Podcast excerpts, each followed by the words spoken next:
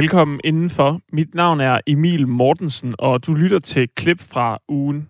Jeg har valgt det bedste til dig fra ugen, der gik her på Kreds, dit daglige kulturprogram på Radio 4. I dag der har jeg fundet tre highlights frem til dig. Det første handler om øh, det nybyggede oplevelsescenter Naturkraft i Remkøbing Skjern Kommune. Det blev bygget tilbage i, i 2020. Det her oplevelsescenter har kun haft cirka halvdelen af de besøgende, man havde håbet på fra start af. En forsker i kulturoplevelser siger, at man øh, ikke kun kan skyde skylden på corona. For at øh, vende skuden på øh, naturkraft, der er der kommet en ny direktør i spidsen, og øh, hun øh, fortalte i vores program, hvordan det skal ske. Filmkomponisten over dem alle, John Williams, fyldte i tirsdags 90 år. Den ikoniske musik fra Star Wars er noget af den filmmusik, han har stået bag. I øh, tirsdags der så vi nærmere på den store filmkomponist sammen med en øh, filmredaktør og en dansk filmkomponist. I den seneste tid har det floreret med historier om dårligt arbejdsmiljø i restaurationsbranchen. Rasmus Andersen fortæller senere om sin oplevelse i det aarhusianske caféliv. Fagforeningen 3F fortæller, at de har oplevet langt flere henvendelser fra netop restaurationsbranchen end andre brancher. Arbejdsgivernes brancheforening Horesta genkender dog ikke billedet, og Rasmus Andersens tidligere chef afviser hans kritik. Hør mere sidst i programmet. Det var de tre historier, jeg har valgt til dig i dag. Jeg håber, du vil lytte med i den næste time, der er fyldt med highlights fra den forgangne uge på øh, Kreds.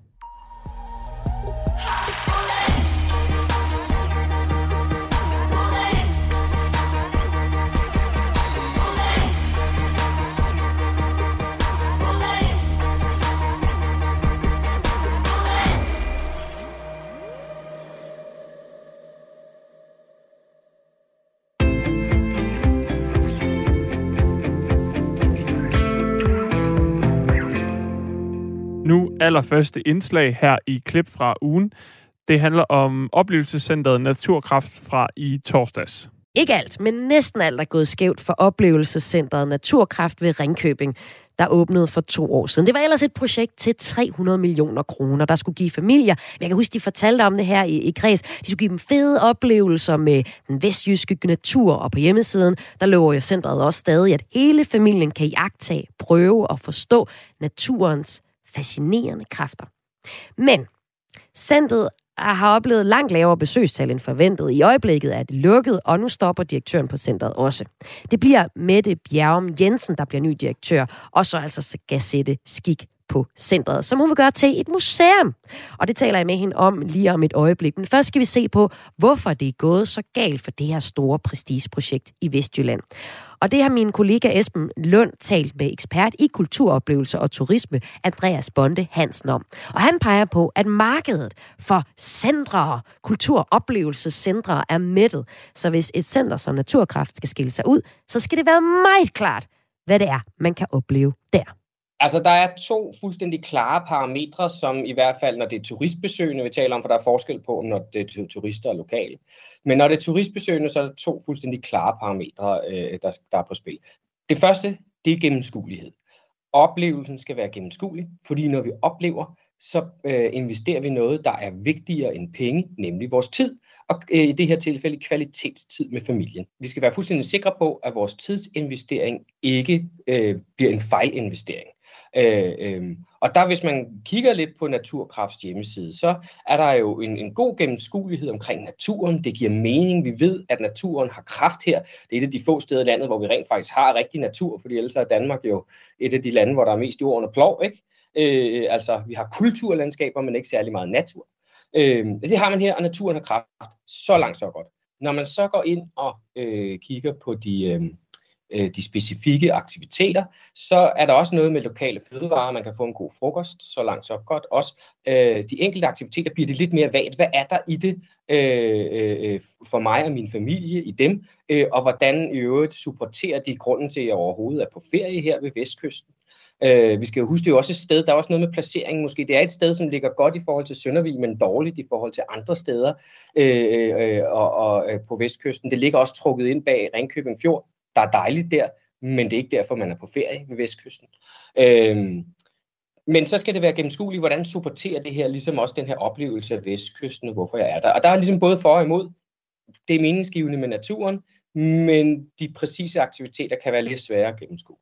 Så er der det andet parameter, som er rigtig vigtigt, og det er stedslighed.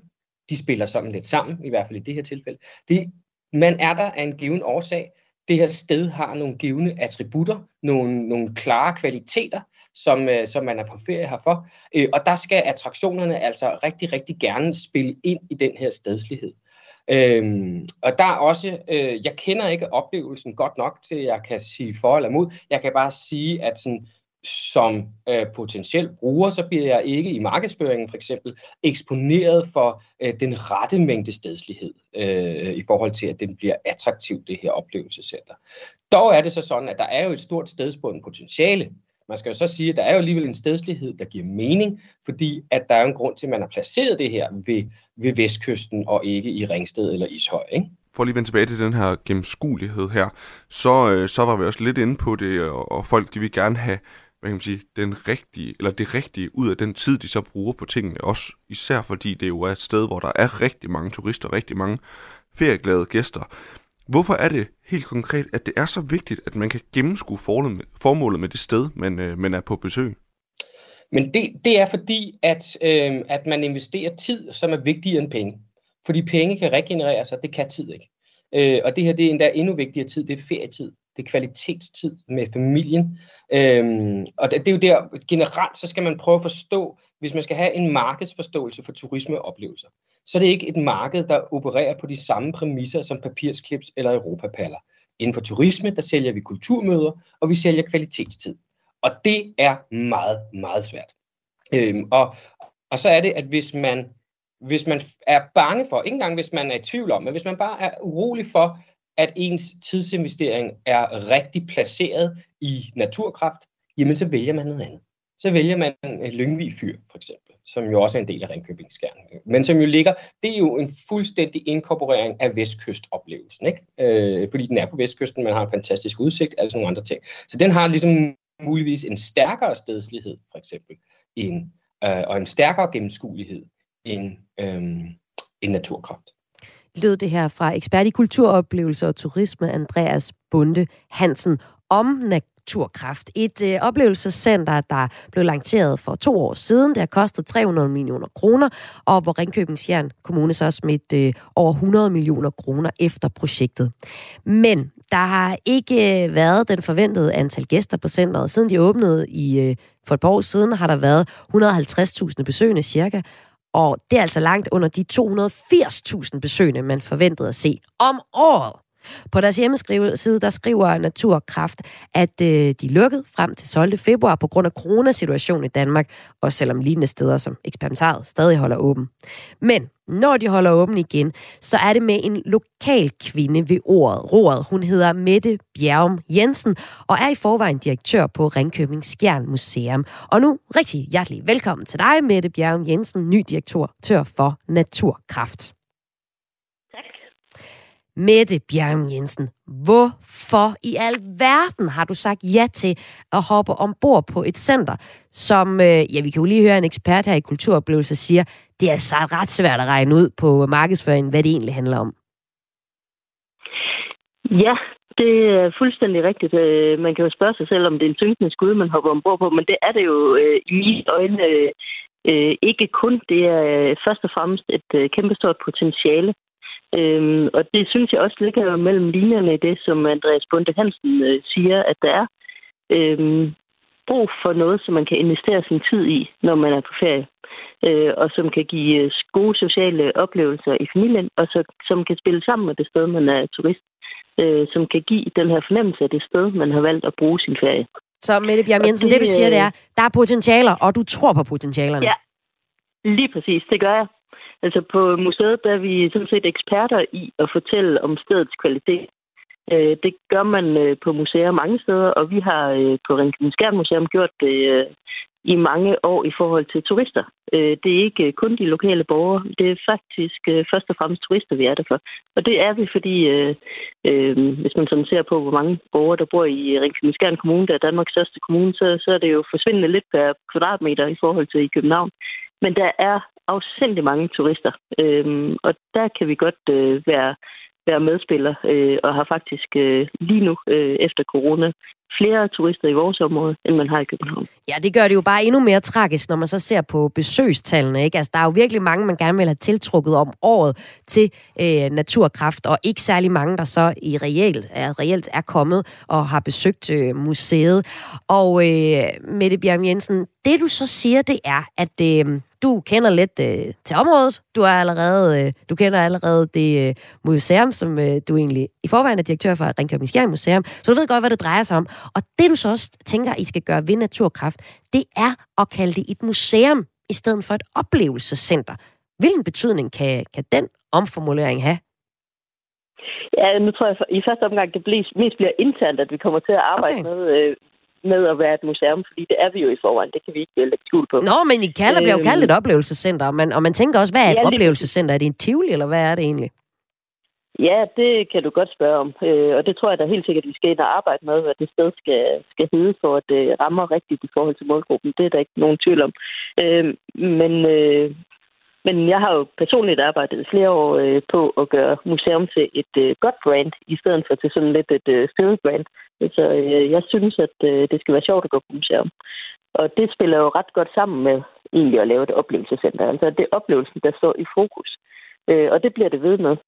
Øh, men der, det gode ved et museum, det er, at, øh, at vi øh, har meget fokus på, øh, på fagligt indhold, men prøver at få det faglige indhold skubbet ud over rampen, så vi er mange flere mennesker, der kan være med ombord, kan man sige.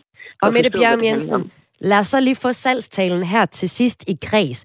Hvad er det, vi kan komme til at opleve på Naturkraft, når du sidder ved roret, og det bare kommer til at være styr på det? Jamen, det jeg håber i løbet af de næste par år, for det, det er jo ikke øh, at vende en skud, der sådan er på vej i den forkerte retning. Det er ikke noget, man gør bare lige øh, inden sommerferien. Så man skal ikke forvente et nyt øh, naturkraft øh, med øh, helt nye aktiviteter lige nu og her. Men det, vi kommer til at arbejde med, det er at øh, kigge på det indhold, der er, og give det et fagligt løft. Øh, folde historierne ud, sådan så man kan forstå samspillet mellem øh, mennesket og natur i øh, Vestjylland, og få alle de gode historier om, hvordan... Øh, tiden blev skabt af, af bønder, der for lang tid siden begyndte at, øh, at rydde skoven for at lave jern. Øhm, hvordan øh, der har gået mammutter ud på Dokkerland, og, øh, og de mennesker, der har levet øh, i det område, der i dag er skyllet over af hav og er blevet til Vesterhavet. Alle sådan nogle historier skal vi have foldet endnu mere ud i naturkraft, for de er der faktisk allerede foran, de er bare ikke rigtig blevet foldet ud. Jamen, så vil jeg sige pøj pøj med det. Mette Bjørn Jensen, ny direktør for Naturkraft. Tak fordi du var med her i Kris. Selv tak. Og Naturkraft kom i 2021 på finansloven, hvilket betyder, at de hvert år frem til 2024 får et driftstilskud på 4 millioner kroner.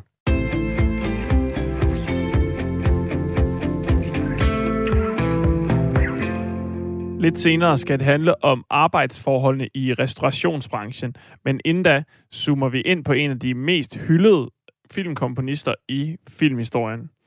Det er John Williams, der i tirsdags fyldte 90 år. Det markerede vi her på Kreds ved at gennemnørde hans arbejde sammen med to vaskeægte eksperter. Den ene var filmredaktør på Dagbladet Information, Christian Mongård, og den anden var filmkomponist og tonemester Peter Albrechtsen. Og hvis vi nu lige ser lidt på øh, John Williams baggrund for at blive film komponist, så var det jo egentlig måske ikke lige det, der lå allerførst. Ikke fordi han havde en stor drøm om at skulle komponere film, men det kom han altså til. Han skiftede spor, da han kom ind øh, på den berømte Juilliard-skole i New York. Og øh, der har han citeret i, sidste år i øh, magasinet New Yorker, der sagde han, at øh, det stod klart, at jeg skrev musik bedre, end jeg spillede det. Og øh, så fik han en masse opgaver efterfølgende, de voksede, og... Øh, det, endte, eller det kom så til, at i 68, der blev han nomineret til en Oscar for musikken til uh, The Valley of Dolls, som det lød rigtig muntert. Sådan her for eksempel.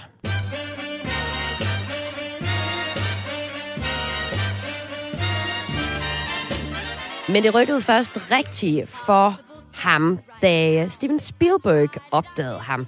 Og øh, Steven Spielberg hyrede ham også til sin første biograffilm, øh, Sugarland Express, og ikke mindst også Dødenskab i 1975, som... Øh, altså, ja, det var nok ret skældsættende, at han fik uh, lavet lidt op den musik, fordi siden har Spielberg, Spielberg stort set ikke brugt andre komponister. Her får vi lidt mere dødenskab.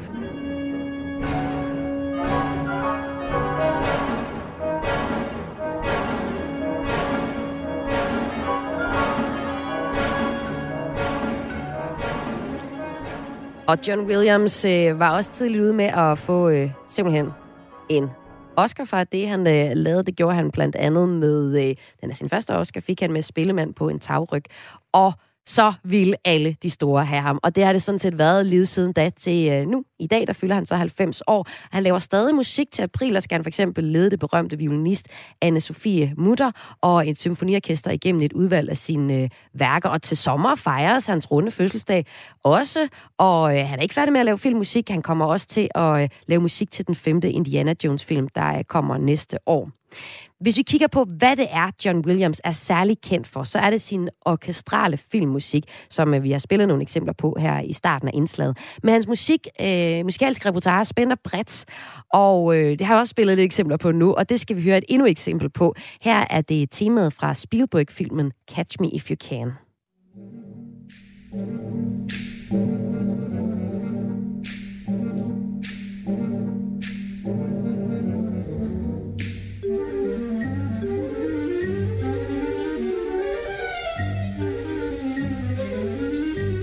Peter Albrecht, Albrechtsen, som øh, lyddesigner på netop film. Hvordan adskiller den her musik sig så fra, hvad John øh, Williams ellers laver?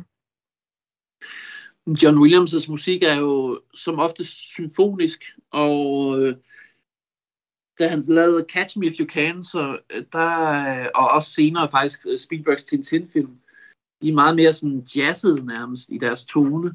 Øhm, så på den måde er de sådan med til at vise, altså gode eksempler på, hvor, hvor, hvor vidtfavnen han faktisk også er i sit udtryk, selvom han ligesom er selvfølgelig primært berømt for de her symfoniske scores, så øh, har han de her, altså, de her ting i sig, hvor han kan øh, han kan være jazzet lige pludselig. Ja, en, en af mine favoritscores med ham er faktisk til en sådan ret øh, ukendt Robert Altman-film fra 70'erne, der hedder Images, hvor han nærmest laver sådan noget avantgarde lydkunst øh, blandet sammen med øh, strygerinstrumenter. Øhm, så han er faktisk meget mere vidtfavnende, end man sådan umiddelbart tror. Og det spændende, synes jeg faktisk er også, når man hører nogle af de her, sådan, altså, de her sådan helt ikoniske scores. Så for eksempel E.T., altså i, selve filmen E.T. starter faktisk op. Det første stykke musik i filmen er sådan ret sådan abstrakt, sådan syrede klange, som øh, er lavet godt nok med symfoniorkester, men er sådan helt ambient i sin tone, øh, før det går hen og bliver til de der klassiske melodier, som vi alle sammen kender fra E.T. Øh, så, så John Williams havde den her, altså han, han, han er altså sådan en, altså jeg tror i virkeligheden er han sådan lidt en omvandrende encyklopædi af, af musikinputs, og kan i virkeligheden ændre sin stil fra film til film, alt efter hvad, hvad for en tone det ligesom skal ramme. Øh, og så samtidig så, så selvom han, man ligesom tænker, når, når det er John Williams soundtrack, så er det meget klassisk og meget symfonisk, så er der ofte rigtig mange detaljer i. Jeg kender øh, fra USA i, i den, øh, ham, som sad og mixede musikken til Last Jedi, som fortalte, at når man sad ligesom og lyttede igennem alle lagene af hans musik til den film, så kunne man bare høre, hvordan at de forskellige instrumenter nærmest fortalte hver sin historie, alt efter hvordan man ligesom gik ned igennem lagene i musikken, så var det som om billedet åbnede sig på en ny måde. Så han er sådan en fantastisk arrangør, en fantastisk sådan, altså det kan godt være, at han på et tidspunkt har proklameret, at han ikke er nogen stor instrumentalist selv, men mm. han er i hvert fald dygtig til at få andre til at spille meget raffinerede ting på deres instrumenter. Og øh, det har han jo gjort så godt, at han er nok en af de mest hyldede filmkomponister i filmhistorien. Han har blandt andet været nomineret til 25 Golden Globes, 71 Grammy'er og 52 Oscar-nomineringer. Altså faktisk den person, der har fået næstflest Oscar-nomineringer nogensinde, kun overgået af Walt Disney. Og øh, i dag fylder han altså 90 år. Det er det, jeg er i fuld gang med at markere her i Kreds i dag. Det, vi skal snakke om nu, det er John Williams, som er særlig kendt for sit samarbejde med øh, henholdsvis instruktørerne Steven Spielberg og også øh, George Lucas. Vi har jo lige været lidt inde på det her. Øh, han har skrevet musikken til 28 af Spielbergs 32 film, og så har han sammenlagt skrevet over 20 timers musik til Star Wars Sagan, som er skrevet af George Lucas.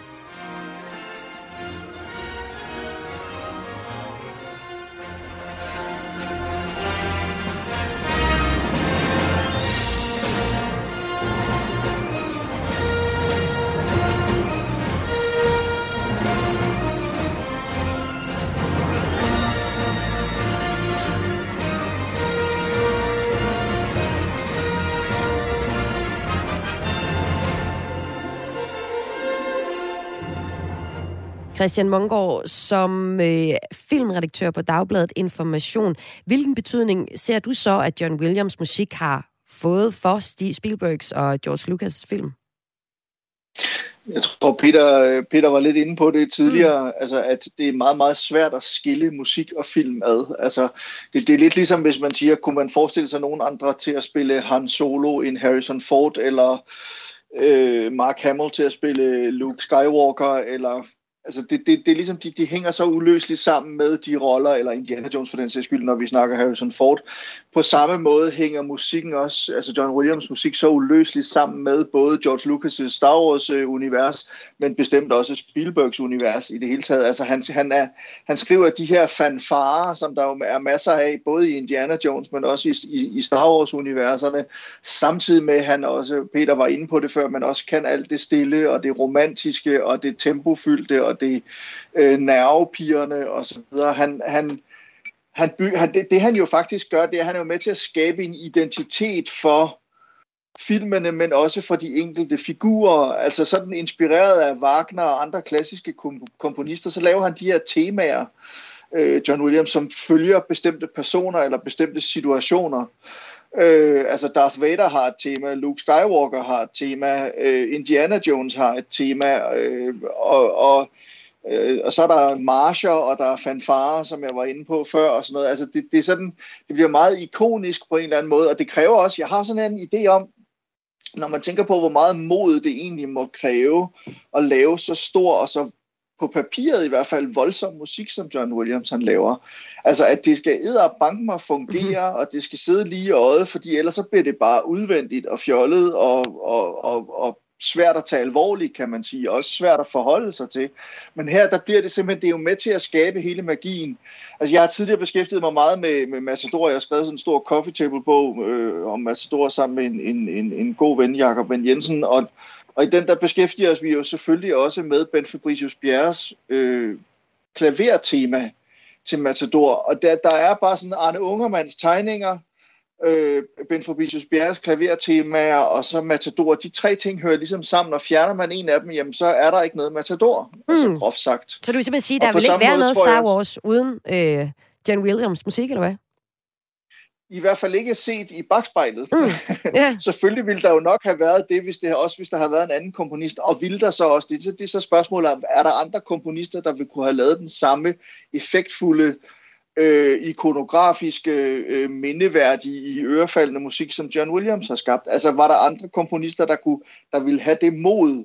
Fordi det kræver altså det der med at lave noget, der er så stort i, i udtryk, og så stort i udstyr, og som er så skamløs på en eller anden måde, så skamløs, kulørt også, tænker jeg, at det kræver også et mod som, som filmkomponist, og det får han jo selvfølgelig også, hvis han arbejder sammen med nogle instruktører, som, mm, mm øh, som er dygtige og som også har store ambitioner. For eksempel George Lucas og Steven Spielberg. Men, hvad, men, jeg må lige godt øh, tænke mig lige for dig med, ja. Peter Albrechtsen, som, som, som arbejder med film og lydsiden øh, øh, på det. Det her, som vi hører Christian Munker sige her, at man skal virkelig øh, turde tro på det, og der er måske ikke nogen, der kunne turde tro på det på samme måde, som John Williams gør. Vil du give øh, Christian Munker ret i det? Ja, absolut. Altså, jeg synes jo, altså, det er så vildt at tænke på, at John Williams faktisk komponerer altså al sin musik komponerer han på klaver. Mm. Og i modsætning til stort set alle andre filmkomponister i Hollywood, så når du komponerer filmmusikken, så sidder du på så sidder du i en computer og komponerer det, så du kan få, ligesom, få det til at lyde som et symfoniorkester, og ligesom have følelsen af, når du lytter til et symfoniorkester, selvom det bare er noget fra en computer, og så bagefter tager man hen og indspiller med det rigtige symfoniorkester. Men når John Williams komponerer sin musik, så sidder han bare ved sit klaver og spiller, og så kommer instruktøren ind, og så, så spiller John Williams sit klavermusikken, og, og spiller altså så alle de her fanfarer og alle de her temaer, Det har han startet med bare at spille på klaver for instruktøren. Og så siger, sidder de der og siger, jamen det her, det skal nok blive godt. Og så går de så ind til symfoniorkestret, og så fyrer symfoniorkestret mm. af, altså, og John Williams øh, dirigerer som regel altid selv sin musik, øh, så han, han er ekstremt sådan, perfektionistisk omkring de der ting.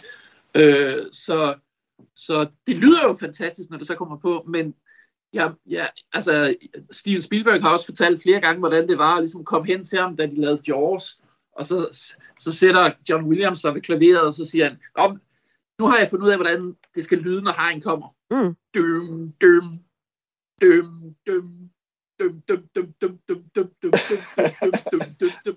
Prøv at tænke på at være Steven Spielberg, så sidder der og tænker, nå okay, nå, ja, det, så, det skal være virkelig uhyggeligt det her. Jeg tænker, det lyder også, det, det bliver spændende det her. Øhm, men men, men han, han har, har jo den her melodiske tæft, der bare skinner igennem, selv når man mm. sidder og spiller det på mm. et klaver. Og så kommer orkestret ligesom og giver det det her power. Ikke? Øhm, så ja, man, man skal det, altså, John Williams er en modig mand, men han er også ufattelig dygtig. Ikke? Og øh, han er, han er på et niveau, hvor man ligesom stoler på ham. Altså, Steven Spielberg stoler jo på John Williams, nærmest mm. uanset hvad han, men, hvad men, han men, siger Men man kan sige, at altså. Peter Albrechtsen, han er også på en, en alder, hvor man kan sige 90 år. Bum, bum, bum, bum, bum. Hvad gør vi så?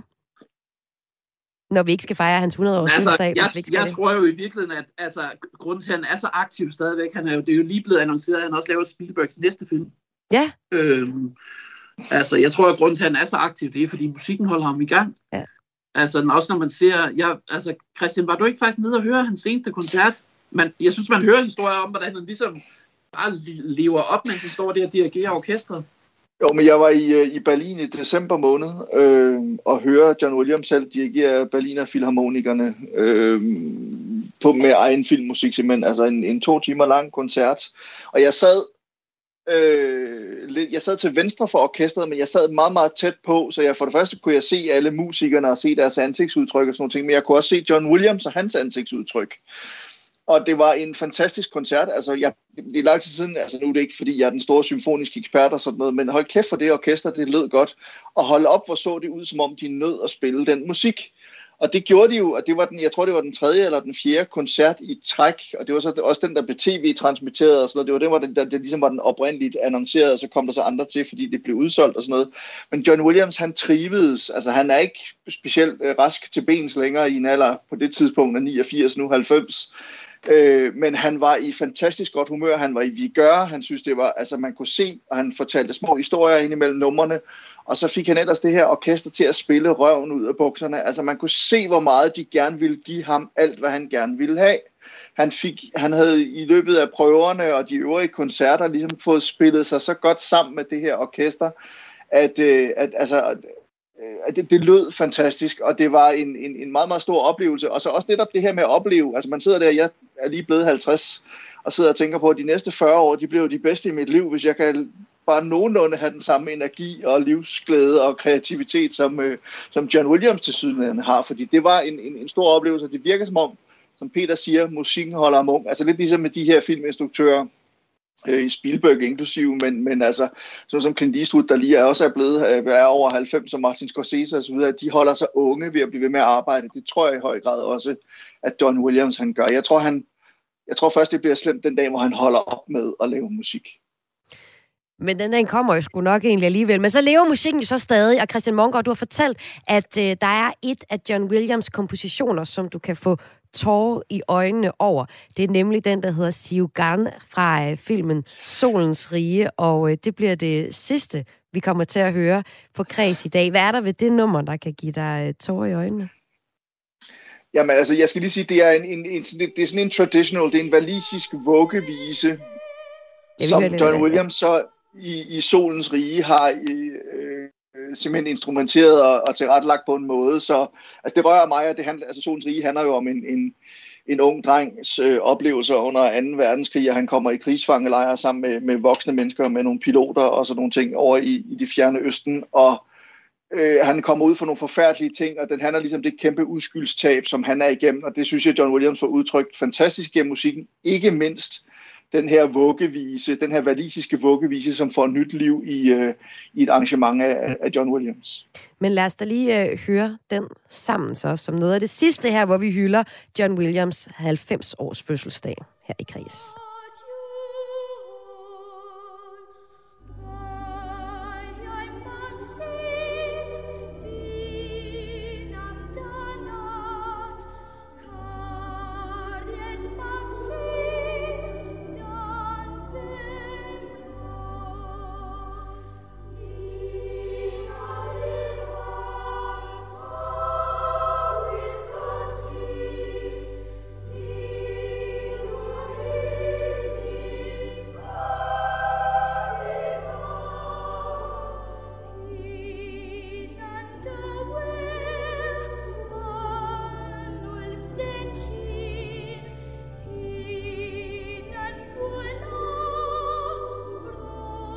Og det, du hører her på Græs er på Radio 4, det er Sivgang fra filmen Solens Rige.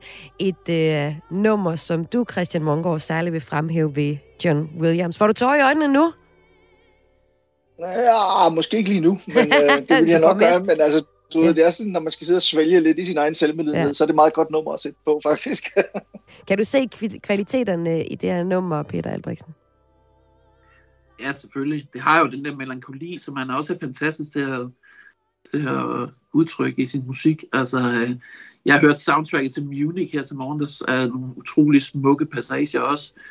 Men så sluttede jeg af med at høre Jewel of the Fates fra Phantom Menace, og så kommer man ud af sin lejlighed og føler sig som en, der skal redde verden med et lyssvær. det lyder også fedt. John Williams kan altså virkelig mange ting. Det har I fået sat ord på her i Græs i dag.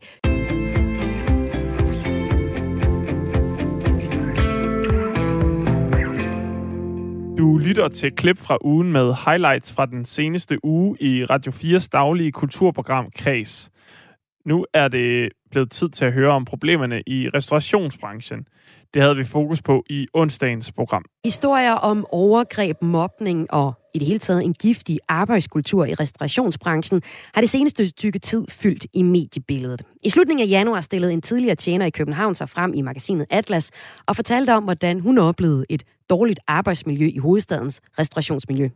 Siden hun fortalte sin historie, har hun oplevet at blive kontaktet af andre fra branchen, der har oplevet lignende eksempler, der bekræfter tendensen til dårlig arbejdskultur. Men den dårlige arbejdsmiljø gør sig ikke kun gældende i hovedstaden. Det er en tendens, der ses over hele landet. Det bekræfter 3F Aarhus, som jeg taler med om et kort øjeblik. Men først skal jeg tale med dig, Rasmus Andersen, tidligere barchef og bestyrer på Café England i det centrale Aarhus. Velkommen til Kreds. Tak skal du have.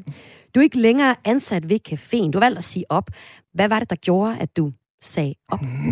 Man kan sige, det grund til, at jeg sagde op i, øh, i sidste omgang, det var jo egentlig, at jeg ikke følte, at jeg kunne stå inden for det lederskab, som de ville føre nede på caféen. Og det var faktisk den primære grund til, at jeg sagde op. Hvad var det for et lederskab, du var kritisk overfor?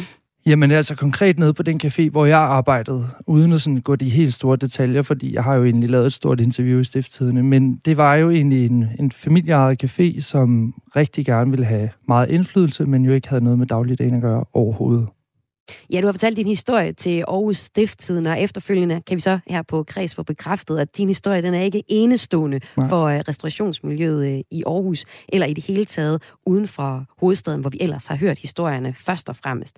Øhm, efter du sagde op, så oplevede du egentlig fortsat uh, at det forfulgte dig, dit tidligere arbejdsplads. Altså, hvad var det, du konkret oplevede, efter du sagde op på caféen? Jamen altså helt konkret i korte træk, så oplevede jeg jo en ejer, som begyndte at sprede nogle rigtig ubehagelige rygter om mig. Alt fra, at jeg skulle være psykopat, til jeg havde stjålet øh, fra det kontor, vi havde fælles, til at jeg var en dårlig leder, til ja, men alt muligt, øh, som jo overhovedet ikke har noget på sig. Hvad havde det af personlige konsekvenser for dig? Jamen helt personligt, så havde det jo de konsekvenser, at jeg i lang stykke tid efter øh, endte på dagpenge. Jeg turde simpelthen ikke tage til en jobsamtale. Jeg var faktisk fuldstændig knust. Jeg er også stadig lidt rørt af det, bare lige ved at snakke om det, fordi at det har været så tæt inde på livet. Men det har haft nogle ret alvorlige konsekvenser, for jeg har jo ikke haft lyst til at arbejde i et godt stykke tid, og det, jeg tror, alle mennesker kan relatere til, at det ikke er særlig sjovt at blive både kaldt for psykopat eller tyv. Så du oplevede reel mobling på din tidligere arbejdsplads? Ja, altså jeg vil ikke sige generelt mobning, fordi det var jo egentlig kun den her ejerkreds, eller ejeren, øh, som jeg har beskrevet i min artikel, som, øh, som stod for den her chikane. Men øh, jo, jeg, jeg vil beskrive det som, som voksenmobning, 100%. Vi har her på Kreds, ligesom Aarhus Stiftstidende, forsøgt at få øh, Café England med i et interview, men det har de ikke ønsket i dag. De skriver sådan her i et skriftligt svar til os på Radio 4. De skriver, vi er ikke interesseret i at skulle være et eksempel på en problematik i branchen, da vi ikke føler, at arbejdsvilkårene på vores sted berettiger denne eksemplificering. Sagen med den pågældende tidligere medarbejder betragter vi som et overstået kapitel. Vi vil dog gerne sige, at vi sætter pris på, at der kommer fokus på arbejdsvilkårene i restaurationsbranchen, da vi som arbejdsplads har stor interesse i at bidrage til at skabe gode og attraktive arbejdsvilkår i café- og restaurationsbranchen, sådan at vores arbejdere, medarbejdere trives, og sådan at vi kan tiltrække og beholde vores medarbejdere. Og stiftsiderne, de har været på den her historie. De har tidligere dækket andre problemer med ansatte på Café England, som har trukket sig. De har talt med en række tidligere ansatte og fortæller, at de tegner sig et generelt billede af en ejer- og chefkreds, der lukker øjnene for problemer med dårligt arbejdsmiljø og ikke skrider ind, når medarbejderne påtaler en, ifølge dem, problematisk kultur. Og det er altså der, sagen står lige nu. Men Rasmus, du har personligt rykket dig videre. Du er videre til et nyt job. Ja. Men det er stadig et job i restaurationsbranchen i Aarhus. Som ja. en del af den branche, ser du så så, at det dårlige arbejdsmiljø er et generelt problem for øh, restaurationsbranchen her i øh, Aarhus, hvorfra vi sender lige nu? Jamen altså, jeg vil sige, at der er mange arbejdspladser. Nu har jeg personligt selv arbejdet her i rigtig, rigtig mange år. Jeg har ikke taget nogen uddannelse. Jeg har faktisk valgt lige for, efter folkeskolen at hoppe ind i den her branche, fordi jeg altid har elsket den. Men jeg vil ligesom hende, øh, kvinden i, i København, efter, øh, da jeg er gået offentligt med min historie, har jeg også modtaget rigtig, rigtig, rigtig mange henvendelser, og især for det aarhusianske, aarhusianske restaurationsbranche, hvor de har oplevet lige så, øh, en lige så krænkende kultur. Hvorfor bliver du så i branchen? Jamen, jeg elsker jo branchen. Hvorfor skulle jeg forlade den? Jeg kan jo godt lide det. Det kan jo ikke passe, at øh, man ikke kan være i en branche uden, og, og det skal jo så også lige med til det. Der er mange steder, som fungerer, men øh, det kan ikke passe, at jeg skal hoppe ud af en branche, bare fordi jeg... Øh, at jeg skal øh, føres ind i et eller andet bogs om, at det, det er åbenbart øh, øh almen acceptabelt, man skal behandle sådan. Du, Rasmus Andersen, du siger, at du oplever egentlig en generel tendens til, at der er dårligt arbejdsmiljø flere steder i mm. restaurationsbranchen mm. i Aarhus. Hvad vurderer du er årsagen til det på baggrund af de reaktioner, du har fået, efter du har fortalt din historie? Ja, altså nu har jeg jo selv siddet som restaurantchef i mange år, og jeg oplever aldrig, faktisk aldrig nogensinde, at det er selve personalegruppen, der er det store problem. Det er alt stort set altid, nu skal man passe på, hvad man siger, men det er stort set kommer altid op fra. Det er enten en ejerkreds, eller det er nogle ledere, som ikke kan håndtere, eller hånd, øh, ja, kan, kan ja, have det ansvar, som de har øh, Men er det, er det konsekvensen af et presset miljø i det hele taget? Jeg ved ikke, altså, om det er, det er konsekvensen. Være... Altså, selvfølgelig er det hårdt, men jeg tror, at især i Aarhus, altså alle elsker at gå ud og spise, vi alle sammen elsker at gå på café, vi alle sammen elsker at gå i restaurant, øh, på restaurant, og vi, øh, alle os, der arbejder i restaurationsbranchen, gør det jo også, fordi vi godt kan lide at arbejde med mennesker, vi godt kan lide at blive set, og vi godt kan lide at servicere mennesker.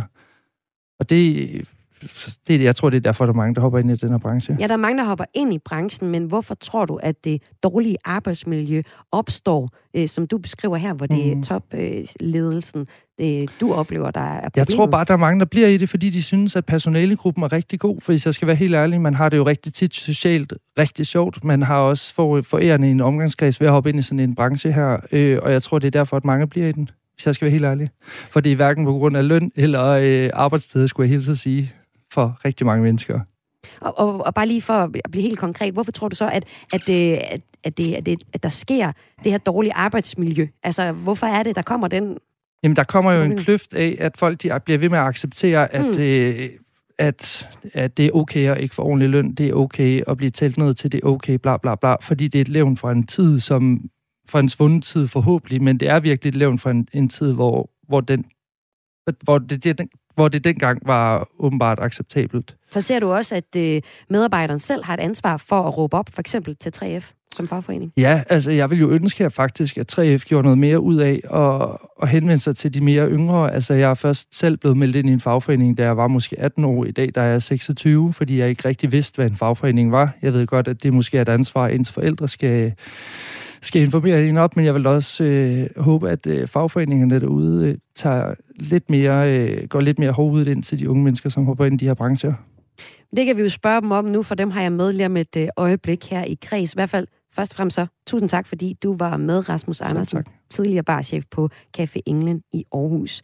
Og Rasmus Andersens historie, som vi lige har hørt her i kreds, er ikke et enestående tilfælde. I starten af året, som jeg også indledte med, indledte med at sige, der øh, skrev tidligere tjener i det københavnske restaurationsbranche, Lisa Lind Dunbar, et essay i magasinet Atlas om også et dårligt arbejdsmiljø. Her skrev hun blandt andet, jeg kan sige, at lige så meget som det var hverdag for mig at betjene gæster i mit job, så var det hverdag at blive udsat for sexisme og krænkelser i mit job. Og efter at Lisa Lind Dunbar begyndte at dele sin historie om overgreb og om en giftig arbejdskultur i restaurationsbranchen i det hele taget, oplevede hun, fuldstændig ligesom vi lige har hørt Rasmus Andersen sige, at hundredvis, eller i hvert fald rigtig mange af nuværende og tidligere medarbejdere i branchen, kontaktede hende for at dele deres oplevelser i branchen med hende. I essayet der beskriver hun også, hvordan det har været common knowledge, altså noget alle i branchen vidste eller ved, at en udenlandsk vinbunge har krænket afskillige piger. Og det har fået flere prominente vinforhandlere og restauranter til at fjerne vinbundens naturvine fra deres menukort. Blandt andet verdens bedste restaurant, Noma. Det skriver Frihedsbrevet. Lisa Lind Dunbars essay fra slutningen af januar har altså i den grad sat gang i en debat om arbejdsmiljøet i restaurationsbranchen. Hos øh, brancheforeningen for blandt andet tjener og kokke 3F, der genkender man det billede, flere tegner af et dårligt arbejdsmiljø landet over. Mens man så hos brancheforeningen øh, for restaur- øh, restauranternes ejere, altså Horesta, tidligere her i Græs har afvist kritikken af arbejdsmiljøet. Hos 3F Aarhus Rymarken, der tager de imod henvendelser fra ansatte i mange forskellige brancher. Blandt andet restaurationsbranchen. Og fra 3F Aarhus kan jeg nu sige velkommen til formand Randi Smirtsdorf. Velkommen til. Tak skal du have. Øh, Randi, du, øh, Smirstof, du sidder til daglig med henvendelser fra netop restaurationsbranchen. Hvordan ser antallet af henvendelser ud i restaurationsbranchen, hvis du sammenligner det med andre brancher? Jamen, hvis jeg sammenligner med de andre brancher, som vi har her i huset på Rymarken, så er der jo mange flere henvendelser inden for hotel- og restaurationsbranchen. Jeg skal huske at sige, at vores branche dækker for eksempel også privat rengøring. Vi har ikke nær så mange henvendelser fra, fra de private rengøringsmedarbejdere, som vi har for folk i hotel- og restaurationsbranchen. Det er langt den største del af de sager, vi modtager, det er i hotel- og restaurationsbranchen. Og det bakker en øh, undersøgelse fra 2018 også om fra det Nationale Forskningscenter for Arbejdsmiljø. Der var det sådan, at næste efter øh, sosuer, så var kokker og tjenere den jobgruppe, der er, var mest udsat for sexikane på arbejdspladsen, viste altså den her undersøgelse fra, fra 18. I ja. oplever jo så, at, øh, at der kommer henvendelser, men det er jo kun henvendelser, hvor der rent faktisk er nogen, der gør noget ved deres problemer. Øh, Randi Smirstof, har du et overblik over, om de henvendelser, I får, det er det totale billede, eller er der flere? Der er mange flere.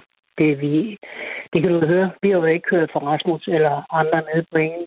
Der er mange, mange flere sager i hotel- og restaurationsbranchen, end dem vi tager os af.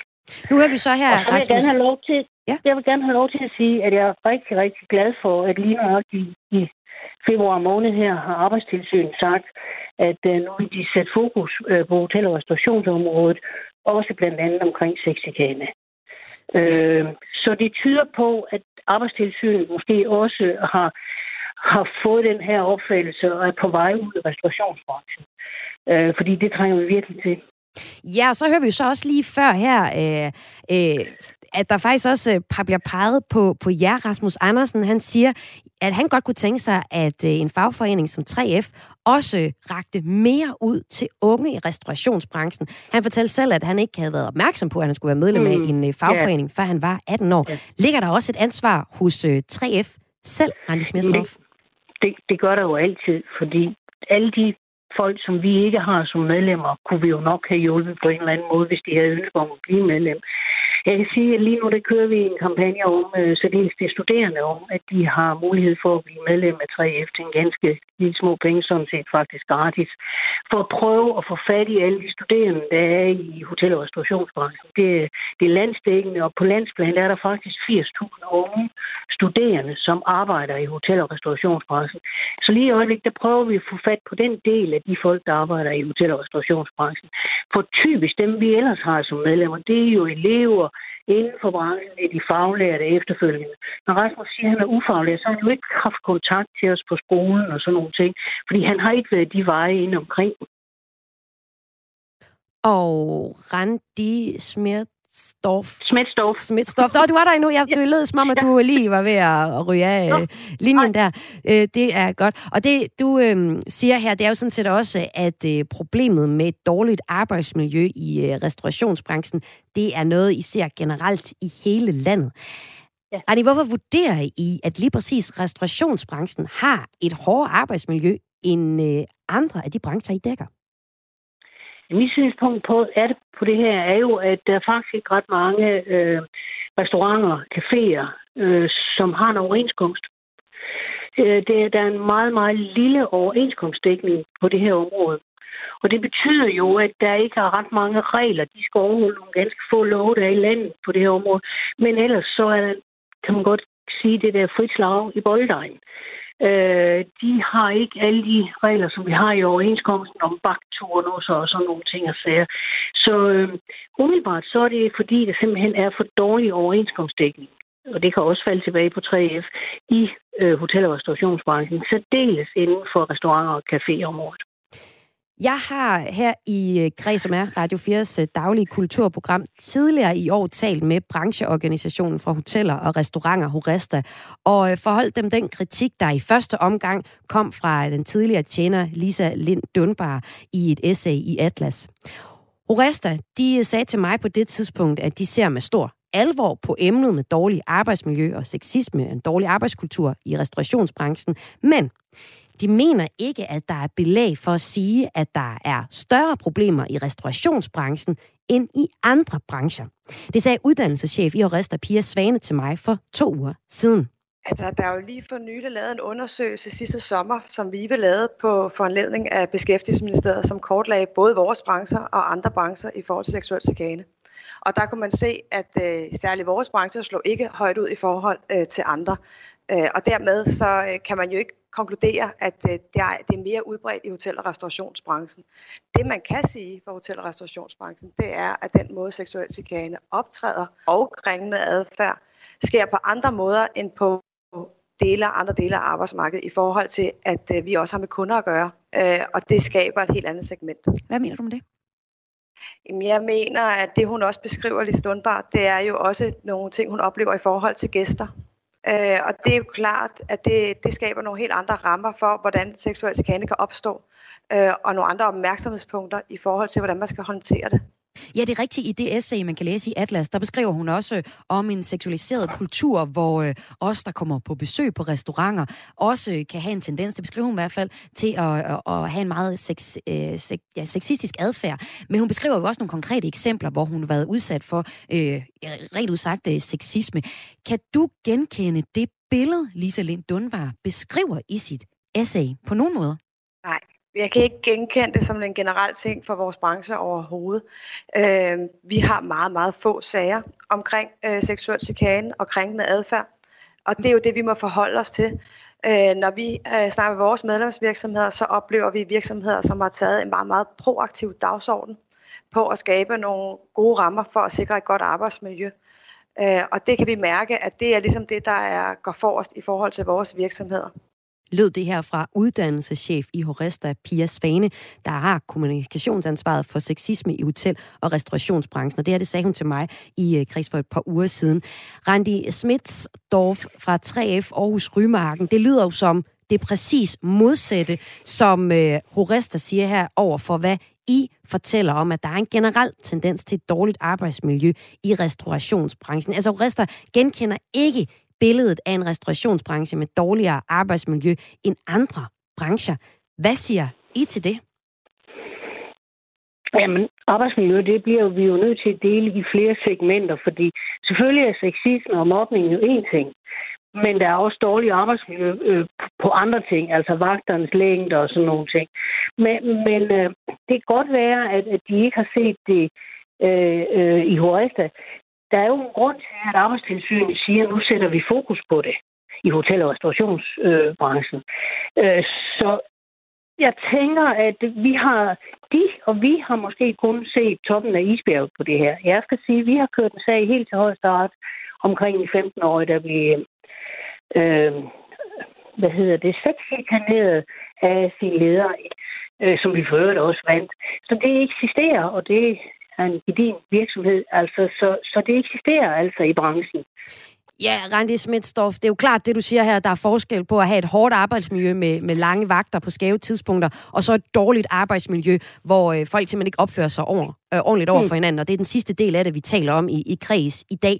Men det vi altså hører her, det er, at Horesta ikke genkender et billede af et ekstremt dårligt arbejdsmiljø i øh, den omgang, hvor vi talte med dem, altså i København, men hvor I siger, at det, det er et generelt billede. Bekymrer det dig, at øh, brancheorganisationen for ledelserne i øh, de her øh, restaurations, men jo også hotelbranchen, ikke anerkender det problem, som I i 3F ser? Nej, men nu talte jeg jo tidligere om det der med at, at være overenskomstdækket. De medlemsvirksomheder, der er Horesta, er jo øh, øh, medlemsvirksomheder, de har jo overenskomst. Der ligger jo en helt segment øh, af, af caféer og restauranter ved siden af, som jo ikke er medlem af Resta, som ikke har overenskomst. Og jeg har en opfattelse af, og det er kun min helt egen personlige opfattelse, at det er i det segment, øh, hvor det foregår øh, mest voldsomt. Og så skal jeg også huske at sige, at jeg har kørt en kampagne, vi kørte typisk op til omkring jul, hvor det hedder, at personalet er faktisk ikke en del af menuen. Øh, og det er jo i det der med, øh, at øh, fordi man, man har en tjener til at servere, så er det, så er det serveringen, det kommer an på. Og det er ikke, det er ikke lovligt, det er ikke retfærdigt at sidde og tage på den samtidig med, at en tjener er hen ved bordet. Så vi har, øh, vi har gjort opmærksom på, og vi kommer til det igen, gør opmærksom på det her med, at, at, øh, at øh, gæster på en restaurant også synes, at, øh, at tjeneren eller personalet, der kommer ned til voren, de, det er en selvfølge, at man kan opføre sig over for dem, som man vil. Så Randi Schmidt står formand i 3F Aarhus Rymarken. Det jeg egentlig hørt dig sige, det er, at øh, problemet med en, en dårligt, et dårligt arbejdsmiljø, det er, det, det, det er der faktisk kun de enkelte restauranter, der kan tage ansvar for, fordi øh, at du ser det som, at, at, at, øh, at de slet ikke er, er en del af for eksempel Horesta, eller øh, nødvendigvis er medlemmer hos jer i 3F. Der er jo selvfølgelig en lovgivning på området øh, omkring arbejdsmiljøloven, så alting kan jo køres civilretsligt på det her område. Øh, hvilket også er sket med den sag, vi, vi, vi har haft omkring den 15-årige pige, vi fortsat med til højstart, som var 20, inden vi var færdige, men det var en anden sag. Men øh, øh, øh, altså, det kan køres civilretsligt, og der er lovgivning på området, så selvfølgelig kan det gøres noget ved det. Bakker du op om den pointe, vi har hørt øh, Pia Svane fra Horesta sige om, at der er et generelt problem med sexisme i øh, hele Danmark, har jeg lyst til at sige, som også øh, smitter af på øh, den øh, dårlige, det dårlige arbejdsmiljø på restaurationsbranchen, altså hvor øh, folk, der besøger restaurationsbranchen, simpelthen ikke opfører sig ordentligt, og det er også en del af, af problemet. Ja, det var det, jeg sagde med det, at vi har kørt den kampagne, der hedder øh, øh, medarbejdere er ikke en del af menuen. Altså, så, så det er helt klart, ja, det bakker jeg op om. At gæsterne er også et problem, men arbejdsgiver og arbejdsgiver imellem er også et problem. Hallo? Hallo, vi, ja, du er stadig med her, Randi Smirtsdorf, formand for 3F Aarhus i Rymarken, på en lidt skrættende telefon, men øh, ja. jeg kan høre dig nu, og du kan også høre mig. Det er jo en god udgangspunkt. Det sidste, jeg lige kunne tænke mig at spørge dig om, det er, hvad gør 3F, og hvad gør 3F Aarhus på det her område fremadrettet? For nu har vi jo bare set historierne pible frem om rigtig dårligt arbejdsmiljø i restaurationsbranchen. Jamen, øh, vi så da rigtig, rigtig gerne, at der stod rigtig mange medlemmer herude øh, og sagde til os, at vi skulle gøre noget ved det. Om em- medlemmer, det er selvfølgelig, så er folk ind i varmen, men, men hvad vi I så Ej, hjælpe med? Så, så, så siger det på en anden måde. Vi så rigtig, rigtig gerne, at folk, der arbejder i hotel- og restaurationsbranchen, kom og fortalte os om det, så vi kunne hjælpe dem med at gøre noget ved det. Sådan lød det altså her fra formand i 3F Aarhus Rymarken, Randi Smertsdorf. Tak fordi du var med, Kreds. Velbekomme. Og det var hun altså, fordi vi i dag at Kreds har set nærmere på den tendens til, at flere fra restaurationsbranchen stiller sig frem og fortæller om et dårligt arbejdsmiljø i branchen. Horesta, som vi også havde med i indslaget her, udgav i mandags en artikel på deres hjemmeside om den store opmærksomhed, der i den seneste tid har været på Det handler så om seksuel chikane, men også generelt om anden krænkende adfærd på arbejdspladserne. De henviser til, at arbejdstilsynet, ligesom Randi Smirtstof sagde her i interviewet, i øjeblikket gennemfører en særlig brancherettede indsatser og oplysningskampagner om seksuel chikane. Senest har Arbejdstilsynet sendt informationsbrev ud til virksomheder inden for restauranter og bar. Horester skriver i deres artikel på deres hjemmeside, at de anbefaler at deres medlemmer at have en klar personalepolitik for krænkende handlinger, mobning og seksuel chikane.